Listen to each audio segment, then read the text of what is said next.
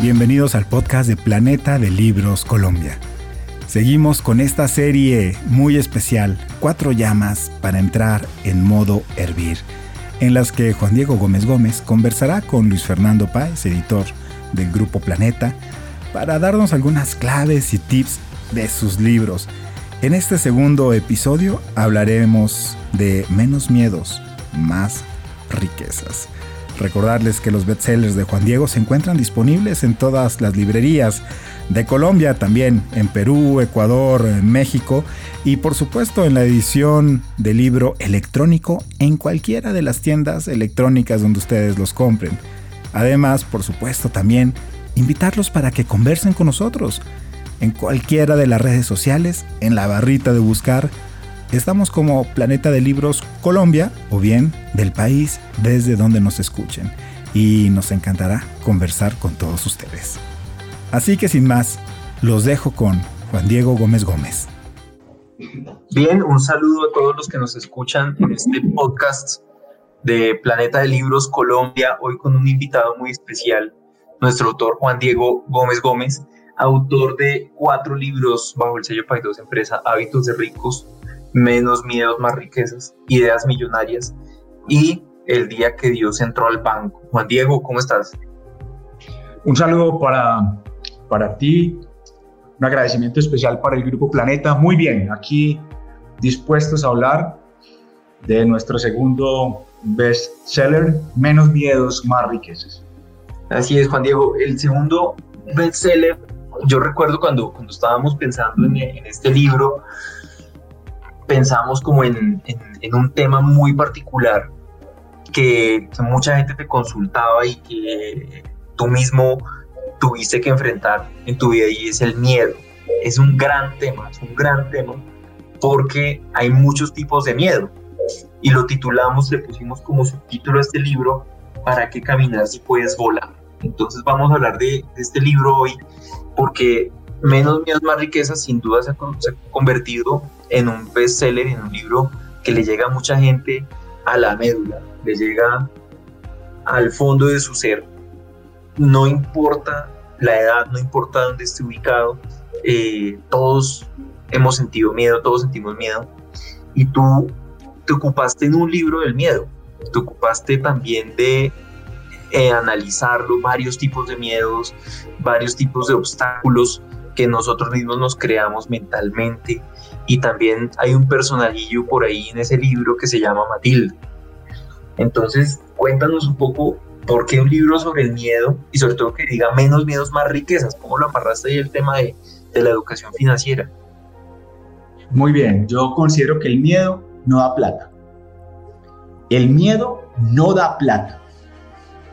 Si el miedo diera plata, todos los que tienen sus sueños aplazados ya serían millonarios.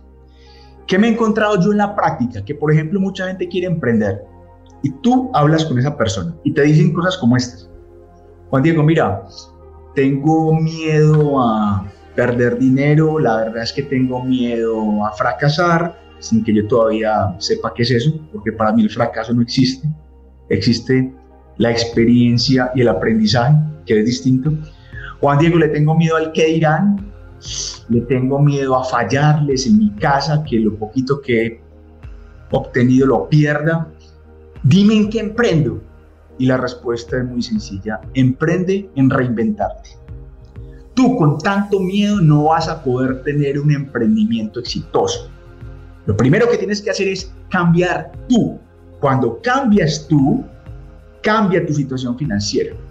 Alguien me dijo, dígame un consejo bien cortico, en cinco segundos, para que crezca mi emprendimiento, para que crezca mi empresa. Crece tú. Ese es el consejo. Empieza por crecer tú, pero tú vas a crecer cuando reconoces esos miedos y cuando te empiezas a aprovechar de ellos, porque una de las cosas interesantes que tiene el libro Menos Miedos, Más Riquezas es cómo le saco plata al miedo. Es que el miedo da plata. Si uno lo utiliza bien, si se deja devorar por él, consumir por él, afectar por él, te produce pobreza. Pero si tú lo sabes utilizar, si te apalancas con el miedo, si lo ves como un reto, como una forma de progreso, te puede producir capital. Entonces, tenemos que partir de eso. ¿Qué miedos tenemos? Muchos de ellos infundados, muchos de ellos fantasmas que solo vemos nosotros y que nos impiden progresar. De ahí el nombre, Menos Miedos, Más Riquezas. Juan Diego, ¿y quién es Matilde? Tú en el libro mencionas a Matilde. Todos tenemos una voz interior limitante. Esa voz interior limitante es la que a ti te dice, eso no va a funcionar, eh, mejor quédate en tu empleo, así estés aburrido en él, eh, no levantes la mano porque te van a criticar, eh, esto mejor lo postergo. Esa voz limitante es una voz que te sabotea, una voz que impide tu progreso. Yo, con el perdón de las Matildes, le puse un nombre a esa voz interior limitante y la llamé Matilde. Tú la puedes llamar, si tu mamá se llama así, de otro nombre.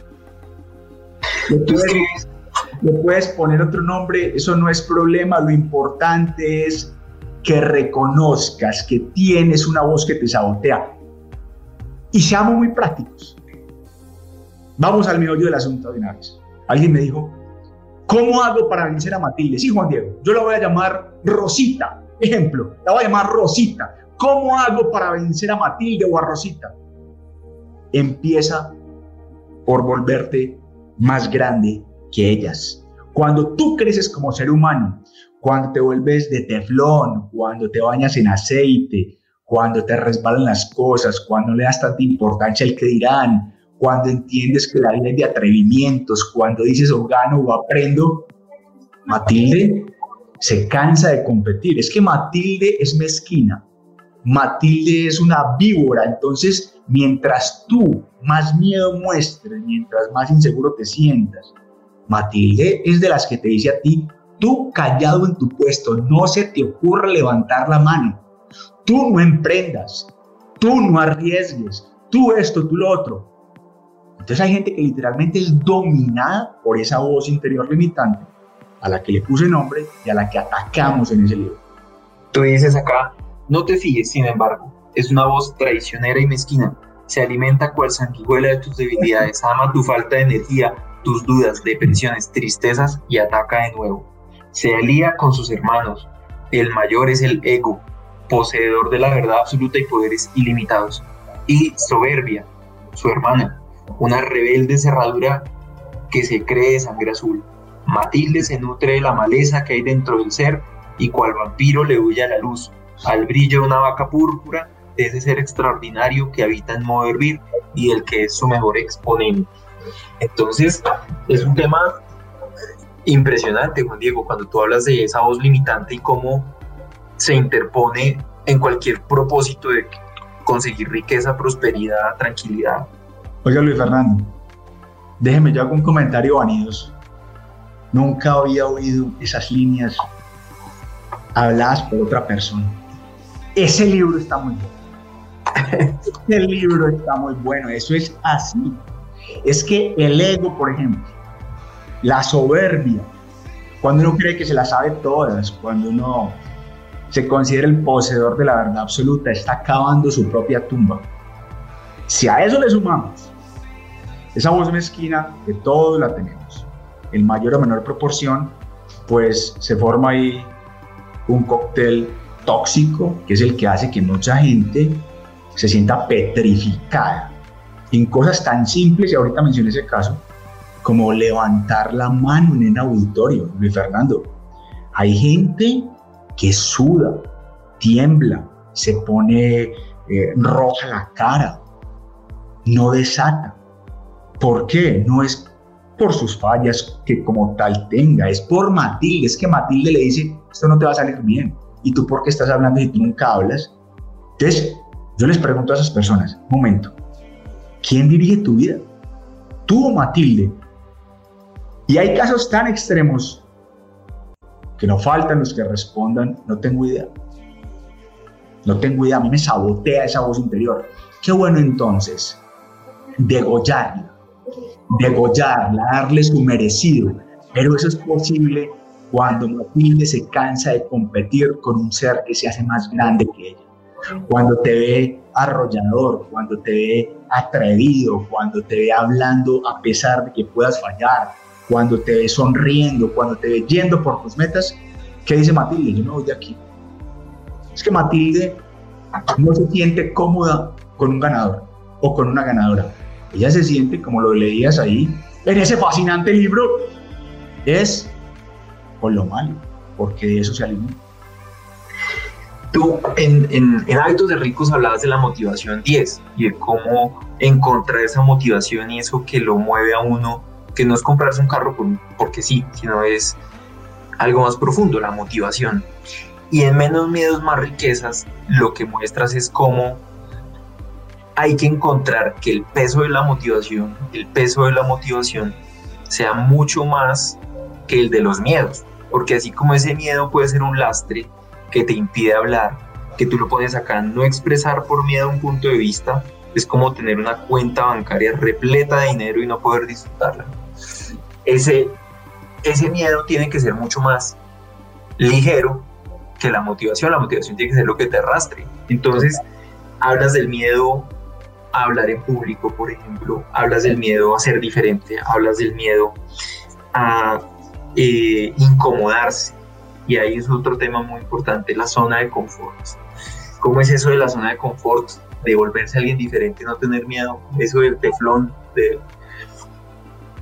Déjame, yo me detengo primero en lo que empezaste diciendo, que me parece muy interesante. Mira, ¿qué pasa si yo le digo a esa persona que tiene dificultades para hablar en público? Si no hablas en público, no vuelves a ver a tu mamá. ¿Tú crees que esa persona hable? Pero claro, porque es que si no, no vuelve a ver a la mamá. Entonces la mamá es tan grande que el miedo se hace pequeño. Entonces la clave es, siempre al lado de un miedo, pon una motivación grande que eclipse el miedo. ¿Cómo te parece que un participante de Cero Imposible, es nuestro evento de programación neurolingüística, me dijo una vez, Juan Diego, tú hablas de hacer ejercicio cuatro y cinco veces a la semana, yo soy malo para hacer ejercicio, ¿qué me sugieres? Y yo le dije, consígase una novia a la que le encante ir al gimnasio. Imagínese una niña bien hermosa, bien linda, bien deportista, bien fitness, que le diga a usted, ¿me acompañas mañana a las siete? Usted le dice que no. Uy, Juan Diego, yo le digo que sí. Listo, resuelto el tema. ¿Qué apareció allí? Una motivación diez, disfrazada de niña, y el temor o el defecto desaparecieron. ¿Soy claro? Y con eso podemos hacer muchas más cosas. Entonces el problema no es el miedo. Mire, multiplique por trescientos sus miedos. Agrávelos. Que usted me diga a mí, Juan Diego, soy la persona con más temor a las alturas del siglo veinte, veintiuno y los que vengan. Y él le digo, ¿así? Mm, mira, ¿qué pasa si tu hija, por ejemplo, en un edificio que se incendia, desde el piso veinte o treinta, te dice, mamá, ven por mí, ¿tú subes? Uy, Juan Diego, yo sí subo. ¿Y entonces qué pasó con el temor a las alturas? Uy, Juan Diego, pero es que es mi hija. Ah, mira. Entonces si ves que lo grave no es el miedo, sino no tener una motivación para hacer algo. Y con respecto a la zona de confort, lo siguiente, que era tu segunda parte de la pregunta, ¿es correcto? Correcto. Nadie se hace grande entre una zona de confort. Si hay algo que a mí me guste es incomodarme, hay cosas que yo siento que debo hacer y que no son las que más me gustan, primero para vencer a Matilde y segundo porque son necesarias para mi progreso. Y te cuento un caso de treinta segundos, hace seis años yo me pregunté, a ver, Juan Diego, siendo como eres, ¿vas a conseguir tu propósito de vida, de impactar a millones de seres humanos? Y hace seis años la respuesta fue no. Y yo necesité ayuda. Y llegó a mi vida la programación neurolingüística y cambié en ciento ochenta grados mi existencia. Y ten la seguridad de que ese cambio no fueron ríos de leche y miel. Por favor, fue traumático, es que crecer duele. ¿O usted se acuerda, Luis Fernando, con mucho agrado, del acné en la adolescencia o el bullying de los compañeros en el colegio o las inseguridades. Crecer duele, pero aquí estamos. Y si no hubiera sido por esa adolescencia, no estaríamos aquí. No nos hubiéramos hecho más fuertes, ni más sabios, ni más resistentes. Igual con las zonas de confort. Hay cosas que tú sabes que te van a incomodar, pero las tienes que hacer. ¿Por qué? Porque es que si no te quedas estancado. ¿Cómo es posible que alguien diga, para terminar ya ahí, Juan Diego, estoy harto en mi empleo, pero aún no me atrevo a renunciar? ¿Y cuánto llevas ahí? veinticinco años. ¿Qué? veinticinco años harto en un empleo y tú no has renunciado. Por favor, tú eres un muerto en vida. Eres un cadáver insepulto, por Dios. Pues que alguien te ha prometido una reencarnación. Hay que salirse de ahí. Hay que tirar la vaca por el precipicio. Así es, Juan Diego. Tú en el, en el libro, ya retomamos estos temas porque tienen que ver con eso, mencionas una anécdota que para ti fue muy importante en tu, en tu carrera y que ha sido como muy significativa. Eh, también eh, visualmente, y fue en el Teatro Rex en Buenos Aires. ¿Tú tenías miedo o no tenías miedo? ¿O quién dijo miedo? Luis, yo te voy a ser muy sincero. Eh, y lo explicaba en el más reciente libro, El Día que Dios Entró al Banco. Yo tengo muchos defectos, pero hay uno que nunca tuve, que es temor escénico. Yo desde muy chiquito tuve los reflectores en la cara. Fui primer hijo, primer sobrino, primer nieto. Fui hijo único por ocho años. Entonces, digamos que todo el centro de, atras- de atracción era quien hablaba. ¿Y eso qué supuso? Como muy fresco, muy tranquilo para ese tipo de presentaciones, ni el, el Gran Rex que tuve tres mil doscientas personas, ni en el Auditorio Nacional de México que tuve diez mil personas en el auditorio. Yo te puedo decir que sentí miedo, mal haría en decirte que sí lo sentí, no lo sentí, pero ¿sabes qué? Eso es muy trabajado mentalmente, eso es muy trabajado mentalmente y por eso la invitación a que lean el último libro, El Día que Dios Entró al Banco, porque yo ahí básicamente le digo a la gente en una parte del libro cómo trabaja usted su mente para inmunizarse ante el miedo. Es como una especie de prolongación, esa partecita de menos miedos, más riquezas.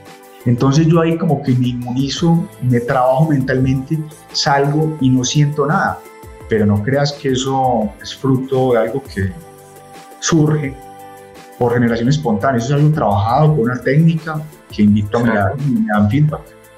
Claro, y tú en otro libro, porque tus libros tienen algo muy, muy entretenido y es que mezclas anécdotas personales con, eh, con los conceptos que quieres compartir con la gente. Y hablando del miedo, también mencionabas en, el, en este libro eh, cómo eh, ibas en un viaje, en un avión, y empiezan a pasar por unas turbulencias y tú tranquilo. ¿Cuándo has, ido, ¿Cuándo has sentido miedo? ¿Cuándo has sentido miedo? ¿Por qué no sentiste miedo ahí? Viendo que era una situación de riesgo, viendo que había mucha gente alrededor con miedo, y cómo se aterriza, si vale la pena la palabra en este caso, cómo se aterriza eso en la vida cotidiana, o sea, donde hay mucha gente con mucho miedo alrededor de uno, eh, pero uno no quiere contagiarse de ese miedo. Luis, cuando uno tiene miedos es porque le falta fe. Yo soy un hombre de mucha fe.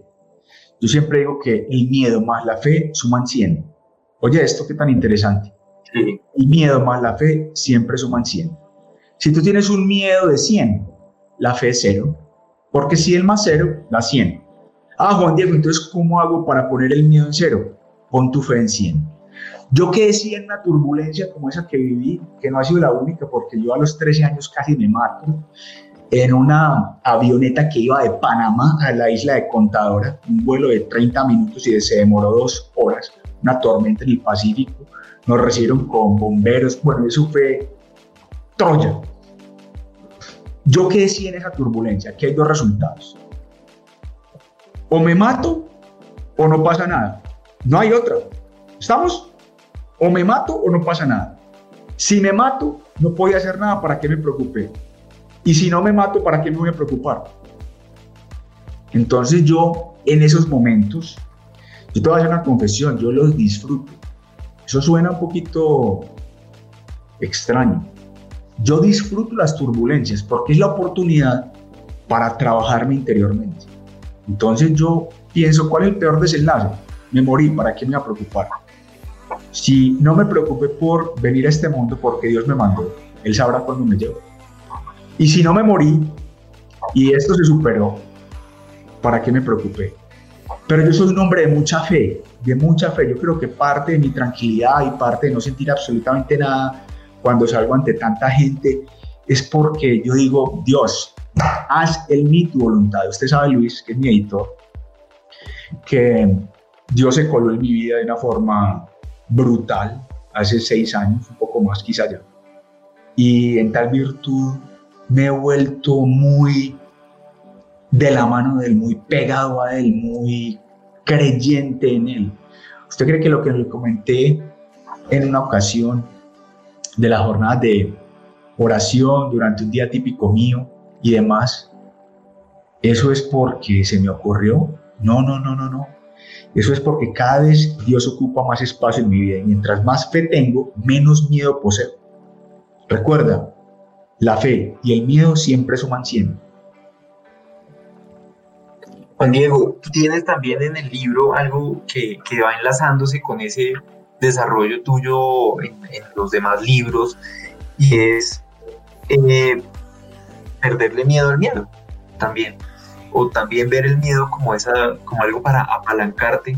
A mí me gustan mucho las metáforas que tú haces con, con, con los, las finanzas y los números y estas sumas, y entonces el miedo como algo que te apalanca, el miedo como algo que, que te va a poder dar, digamos, un impulso para invertir mejor el tiempo en tu vida o invertir mejor eh, lo que tú ya tienes como experiencias.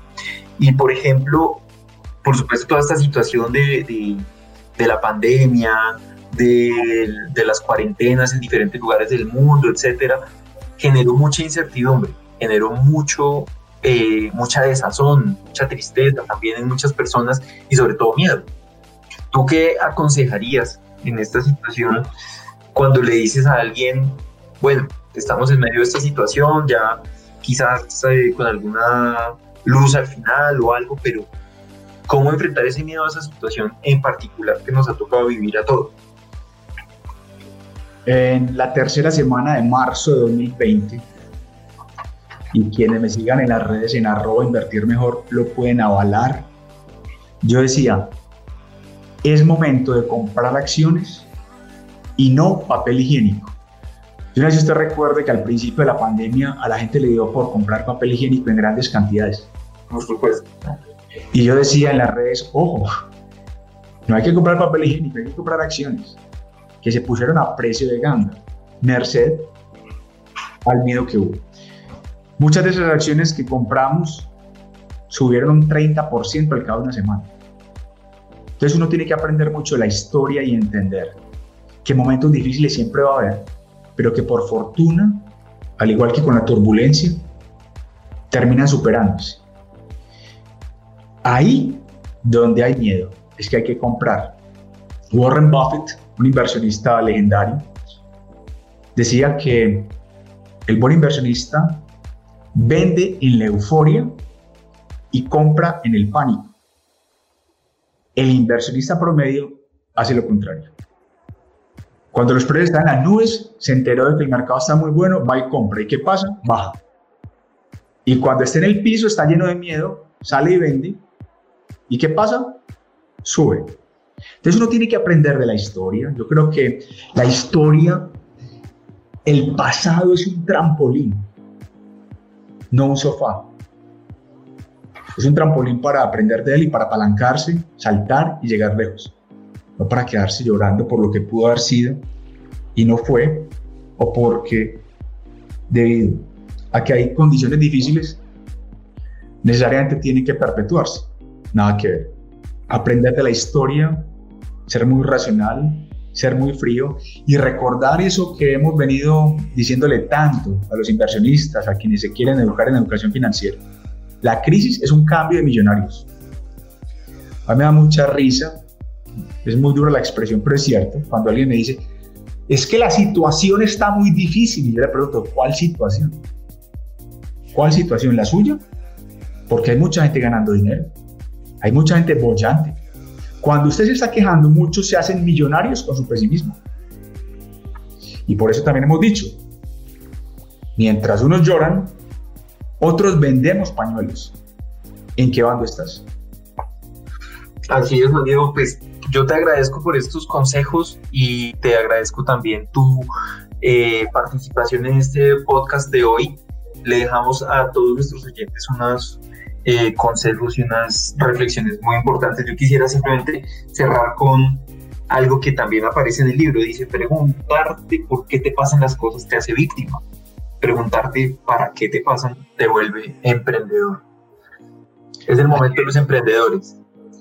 Así es, es un libro que yo quiero muchísimo, Menos Miedos, Más Riquezas, es un libro eh, fantástico, es de los más profundos que yo he escrito. Hay un feedback de los lectores eh, que me conmueve y obviamente invito a que si tú que nos estás oyendo no has leído Menos Miedos, Más Riquezas, no dudes en hacerlo. Juan Diego, muchas gracias. Gracias a ustedes, un placer. Muchas gracias por haber escuchado esta maravillosa entrevista, esta conversación entre Juan Diego Gómez Gómez y Luis Fernando Páez, editor de no ficción del Grupo Planeta, como parte de esta serie de cuatro episodios que hemos llamado Cuatro llamas para entrar en modo hervir. Recordarles que cualquiera de los cuatro bestsellers de Juan Diego, sea Hábitos de Rico, Menos Miedos, Más Riquezas, Ideas Millonarias o El Día que Dios Entró al Banco, los encuentran en las librerías de Colombia a través de los portales web de venta de libros, también en todo el mundo en su edición electrónica, en cualquiera que sea su tienda predilecta. Y por supuesto también recordarles que conversen con nosotros en redes sociales, nos encuentran como Planeta de Libros Colombia o bien del país desde donde nos escuchen. Yo soy Hugo Marroquín y les doy las gracias.